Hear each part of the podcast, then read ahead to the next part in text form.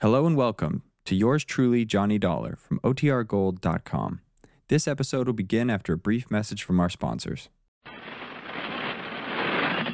Johnny Dollar. This is George Caldwell, Mr. Dollar. Caldwell? That's right.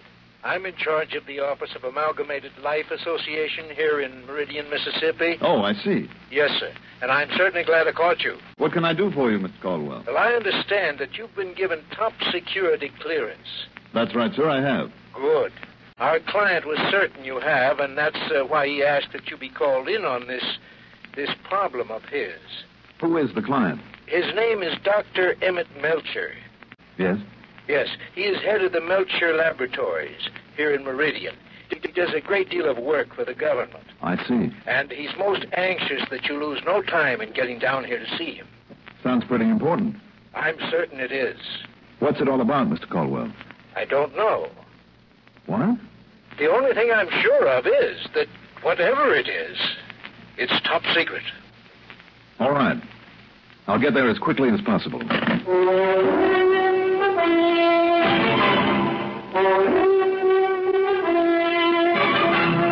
The CBS Radio Network brings you Mandel Kramer in the exciting adventures of the man with the action packed expense account. America's fabulous freelance insurance investigator, yours truly, Johnny Dollar.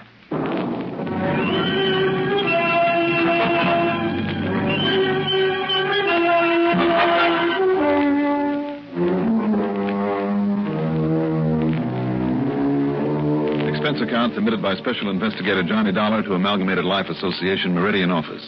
Following is an account of expenses incurred during my investigation of the Philadelphia Miss matter.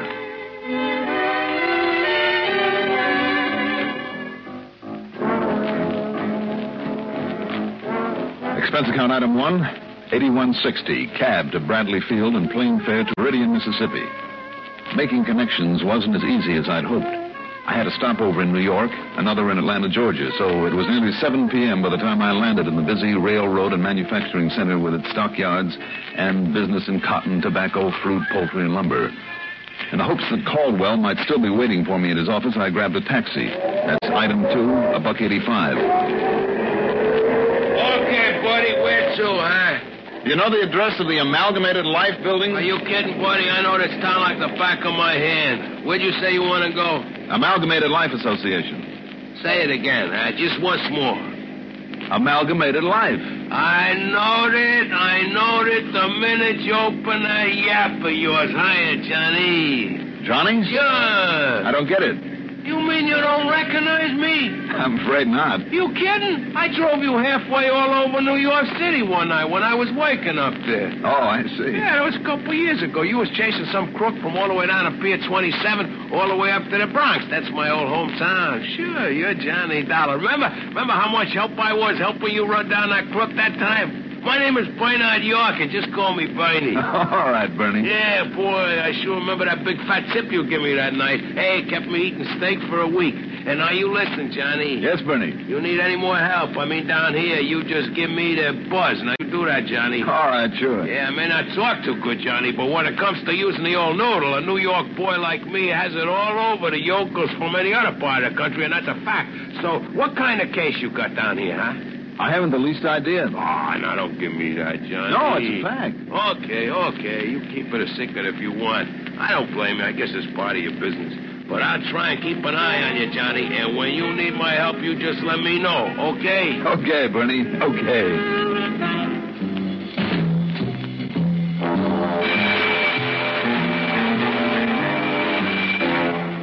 George Caldwell was still in his office, and we got to the point right away. Yes, I checked the airline schedule, Mr. Dollar, found out how late you would arrive, and figured I had better stay around. Well, tell me, uh, have you found out any more about what's bothering this Dr. Melcher? Well, I uh, phoned the laboratories to tell him you were on your way, but it seems he was suddenly called to Washington and may not be back until quite late tonight. However, his secretary, a Miss Mona Littlewolf, said that she would wait for him. Little Wolf? Yes, uh, she's a Philadelphia girl. Part Indian, I understand. Oh, I see. Well, I suppose I better grab a taxi and get on out to the laboratories. I would think it advisable.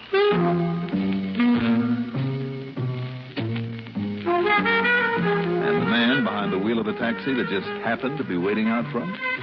My pal, Bernie again. Mount your laboratory. Ah, must be real important, Johnny. I wouldn't know. Well, I do. And they got more government secrets going on at that place, you know, man and space and all that caper. Oh? Hey, hey, is that what you come down here to investigate something like that? Bernie, I told you I wouldn't know. Okay, okay, okay. But when you need me, Johnny, you just holler. I'll be around. I'm sure you will.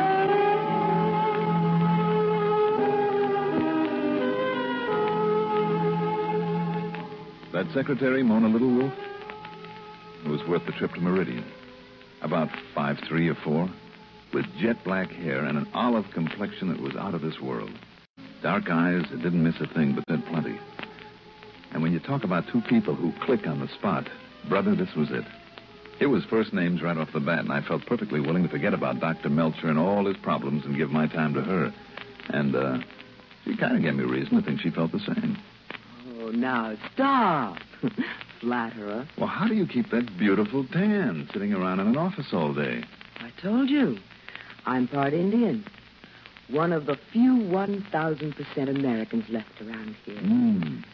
That explains the last name, Little Wolf. Mm-hmm. And you're sure your name isn't really Johnny Big Wolf? Oh, Mona, you cut me to the quick. uh, tell me, um, when will Dr. Melcher be back? His last wire, it came in about an hour ago, said not until morning. Hmm. That I should tell you to wait for him. Do you know what it is that he wants to see me about? You know something? What? I am his own private personal secretary. Mhm. But I don't even know what goes on around this place, what he's developing or working on or anything. The eeriest thing working here and not knowing what it's all about. Well, I'm sorry I had to keep you waiting then. I'm not. Johnny.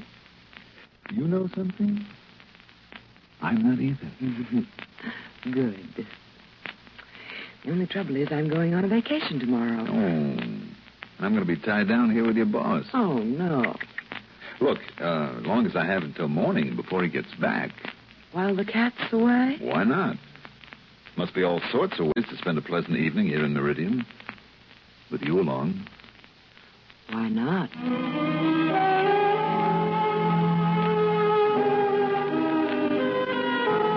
As I fully expected, pal Bernie in his taxi was still waiting outside, and uh, after some snide comments on how fast I work and how well I pick him, he drove us back to town.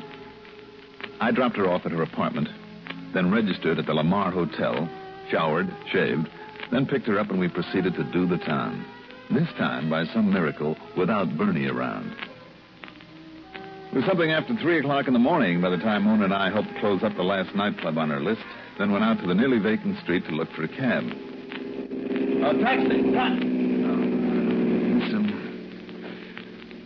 Oh, what a wonderful evening, Johnny, darling. Mona, have you looked? It's morning. then the morning's wonderful. You're wonderful. Everything is Now, wonderful. Ah, Mona, are you sure you want to go away on that vacation? Mm-mm. But I'm afraid I better. But why? Truth, Johnny? The truth. You? I'd better kind of get away and think about you and me. Mona, another day or two. You is- want a taxi, mister? Oh, yeah, sure. I didn't want to disturb you and the lady, but here you are, sir. All right, thank you. Mona? Yes.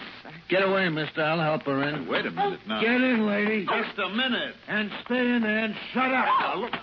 No, you don't. Oh, no? Ah. And just to make sure, mister.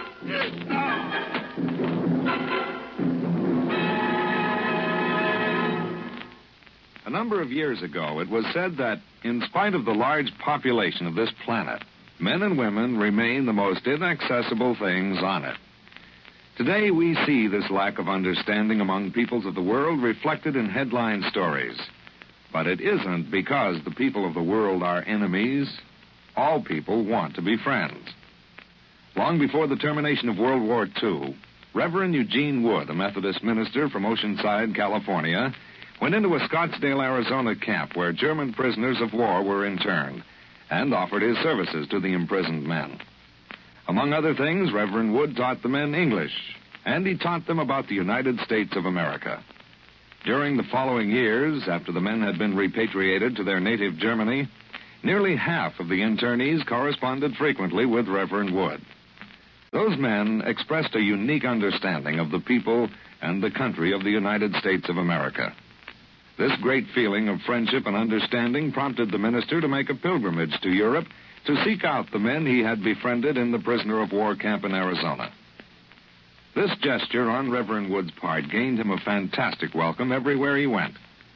In all the places he visited, he spread the gospel of love and friendship and had it returned to him. There were no enemies, only men with the love of freedom, the right of all men, everywhere.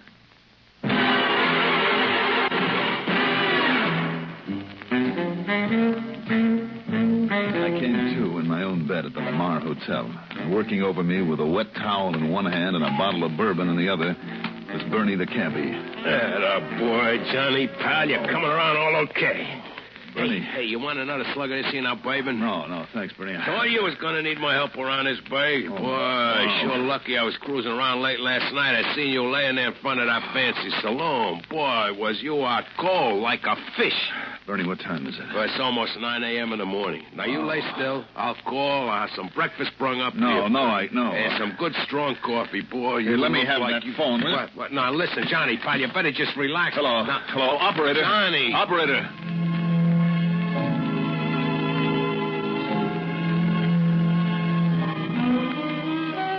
The call was to Mona's apartment. No answer. But why that attack on us?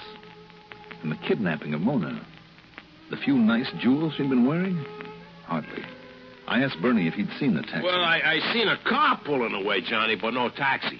Well, now that you mention it, m- maybe it wasn't. You sure tore up the street getting away, too. And, Johnny, it looks to me like somebody got wise to your being here on whatever kind of a job you're working on. And they figured they better stop your clock. You may be right. But why carry off Mona? Well, because they maybe thought she was working with you. And, and now they know you don't dare make a move if you don't want her getting hurt.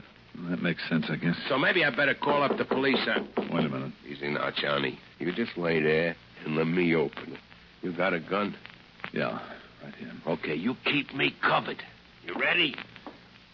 Ready. Yeah. I beg your pardon. Inside, inside, buddy. And start talking. Who are you? Just start talking. Wait a minute, Bernie. Are you Mr. Dollar? That's right. Oh, thank goodness. I, I am Dr. Melcher. Oh, say, Doc, I'm sorry. But uh, what is going on here? Well, that's exactly what I'd like to know, Doctor. And uh, what has happened to you, Mr. Dollar? Bernie, Yeah, Johnny. don't call in the police. Not yet. Anything you say, Johnny. See if you can find somehow what happened to the girl, what happened to Mona. If Mona. anything really did. Check with all your driver pals all over town. If anybody's likely to have seen her, they are. You're right, Johnny. A hockey is better than all the cops in town when it Eh, comes to Right. Now checking. go ahead, circulate around, put it on your meter, and I'll pay the bill. And, and if I get a lead on her, should I bring her here? No. Don't even let her know. Just call me. If I'm not here, I'll be at the doctor's laboratory. Now go ahead. Yes, sir, Johnny. You leave it to me. All right now, Doctor. Tell me what it is that you wanted me down here for. Oh, but it is too late. It has already been stolen. Been stolen. What has? Well, I, I, I'll tell you what I can about it. You see, it is highly classified. I'll, I'll tell you in a moment. Whatever you say. The, the point is that for some days now, I've suspected that someone was trying to get hold of it. Yes? Yes, the vault, the temperature controlled vault in which I've kept it. You see, no one else has worked on this formula but me. Formula for what, I sir? found the vault had been tampered with. I didn't dare to call the police because of the secrecy involved, but, but perhaps I should have called in the FBI, but I sent for you because I knew that you. you oh, but you are too late now, Mr. Dollar. When I got back from Washington, I, I got there this morning. It was gone. The formula. Uh, No, no, no, no, no. The product itself. And unless it is found within two or three days at the most. But now I suppose I, I'd better tell you what it is. Yes, Doctor. I think maybe you'd better.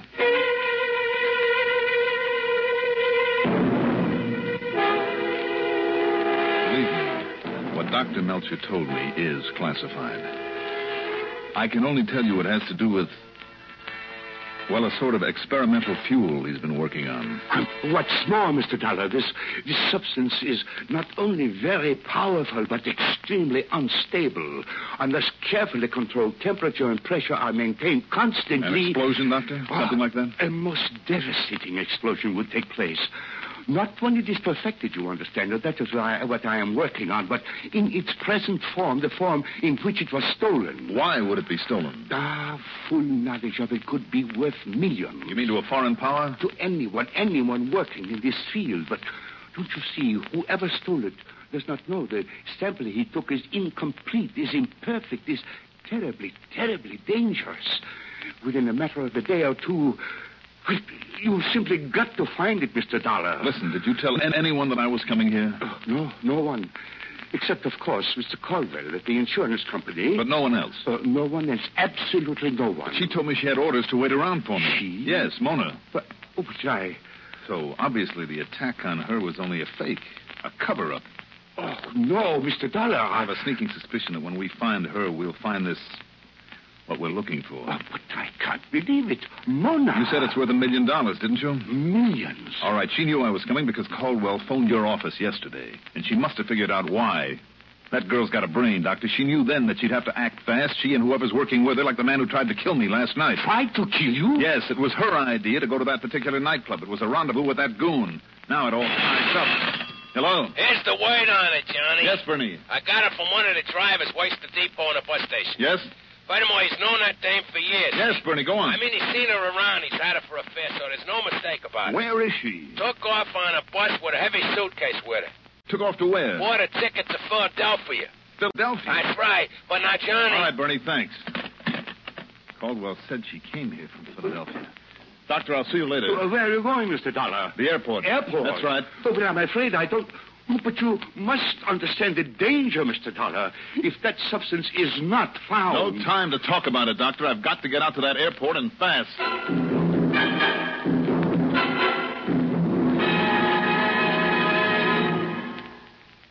democracy that has always provided the greatest opportunity for every man to have an equal chance to work where he wishes, doing the kind of work he can do best.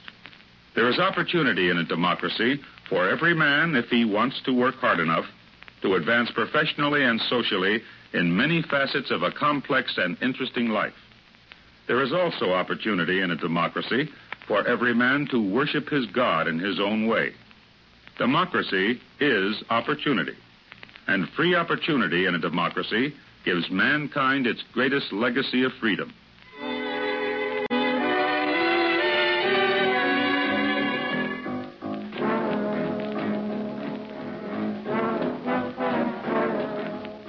Expense account item four two dollars for a cab. Not Bernie's, couldn't wait for him. A cab to the airport. Item five, 3045, plane ticket to Philadelphia, PA. But before taking off, I called the office of the bus line, talked to the manager, and gave him specific instructions about a checkup on all passengers who'd cleared for the city of brotherly love that morning about where and how to contact me. Then I jumped aboard the plane and we took off. When I got to Philadelphia, I enlisted the aid of my old pal, Lieutenant Harry Langley of the police department. He went to work immediately, but then, nearly 24 hours later, Nothing, Johnny, nothing. I checked that bus line from stem to stern at every station between Riddy and Miss and here. Hmm. Well, it's the Philadelphia miss I'm interested in. And don't forget, when that bus line manager called you here, he said he had no record of any long trip ticket and he Mona Little Wolf to begin with. Well, then she must have used another name. Yeah, when he said the only through ticket to here was bought by a man. Well, maybe by that henchman of hers, the cab driver back there meant the ticket was bought for her. And, Johnny, I've had good men at the railroad stations and the airport, too, just in case. All of them with a perfect description of her. I don't think she's coming here. Hmm. Lieutenant, can you think of a a better place to hide out than a big city like this? Hmm, some out of the way small town. Yeah, I suppose so. Of course, her ticket. Of course, Philadelphia was pretty small when I was born in it.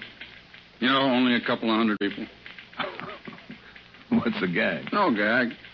When I was born in Philadelphia, that's exactly what the population was about 200. What? That was in uh, Philadelphia, Indiana.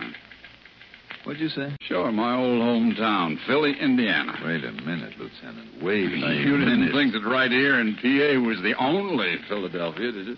Lieutenant, if there's one more Philadelphia, maybe there's more than one more. I wouldn't know. Come on, get me a handful of maps, an atlas, anything.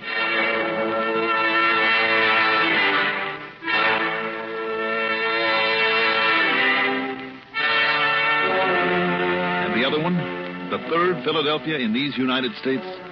Not 40 miles north of where I'd started from, north of Meridian, Mississippi. And that's where Mona had gone with that deadly explosive with her. Airfare back to Meridian, 3045, then 50 bucks deposit there on a rental car. I raced north and west on Route 19 up in Neshova County, heart of Mississippi's Indian country, where Mona Little Wolf could be sure of finding protection among her friends. On a side road a couple of miles short of Philadelphia, parked a 100 yards in front of what was apparently an abandoned farmhouse, Bernie slumped down, sound asleep behind the wheel of his taxi. Bernie, wake up. Wake up.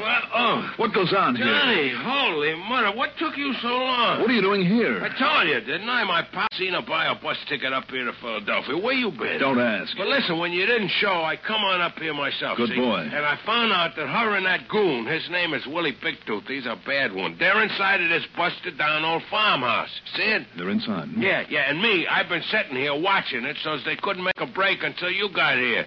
But a solid day of it, Johnny, when them taking pot shots at me now. Holy, you see what I mean? Come on, get around the other side of the cab. You ain't kidding, but I'm glad he's a lousy shot. He or she. Mona! Mona Little Wolf, do you hear me? She hears all right. Go away, Johnny. Go on away. You and that crazy cab driver. No, listen to me, Mona. That stuff you stole from the lab. Leave it there and get out, Mona. It'll kill you. Sorry, Johnny. A bluff like that won't work. I'm not bluffing, Mona. That stuff is explosive. Now leave it. Get away from there before it's too late. Too late for what, Johnny? You don't realize the danger in the stuff you have there. All I know is it's worth a fortune, Johnny, darling. Mona, listen to me. and if you think we can't get out of here after dark, Right, Johnny. Mona! you're forgetting. We have Indian blood in us. Get out of there, Mona! Get away! Yes, darling? Get away from what? Holy Toledo.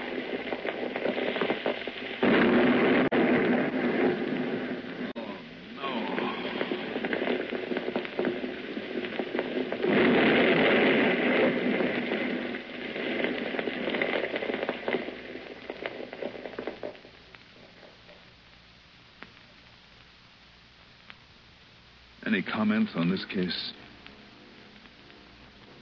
Why bother? Expense account total, including a mitful for good old faithful Bernie. Four eighty-five seventy-five. Yours truly, Johnny Dollar.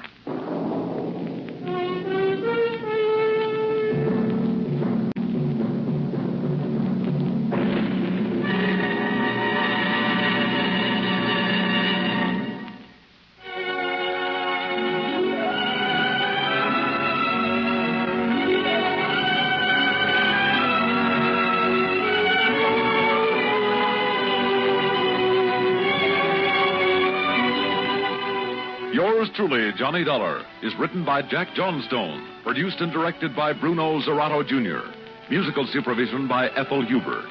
Johnny Dollar is played by Mandel Kramer. Also featured in our cast were Mason Adams as Bernie, Arthur Cole as Dr. Melcher, Rita Lloyd as Mona Littlewolf, Martin Blaine as Lieutenant Langley. Be sure to join us next week, same time, same station, for another exciting story of yours truly, Johnny Dollar. This is Stuart Metz speaking. Johnny Dollar has come to you through the worldwide facilities of the United States Armed Forces Radio and Television Service.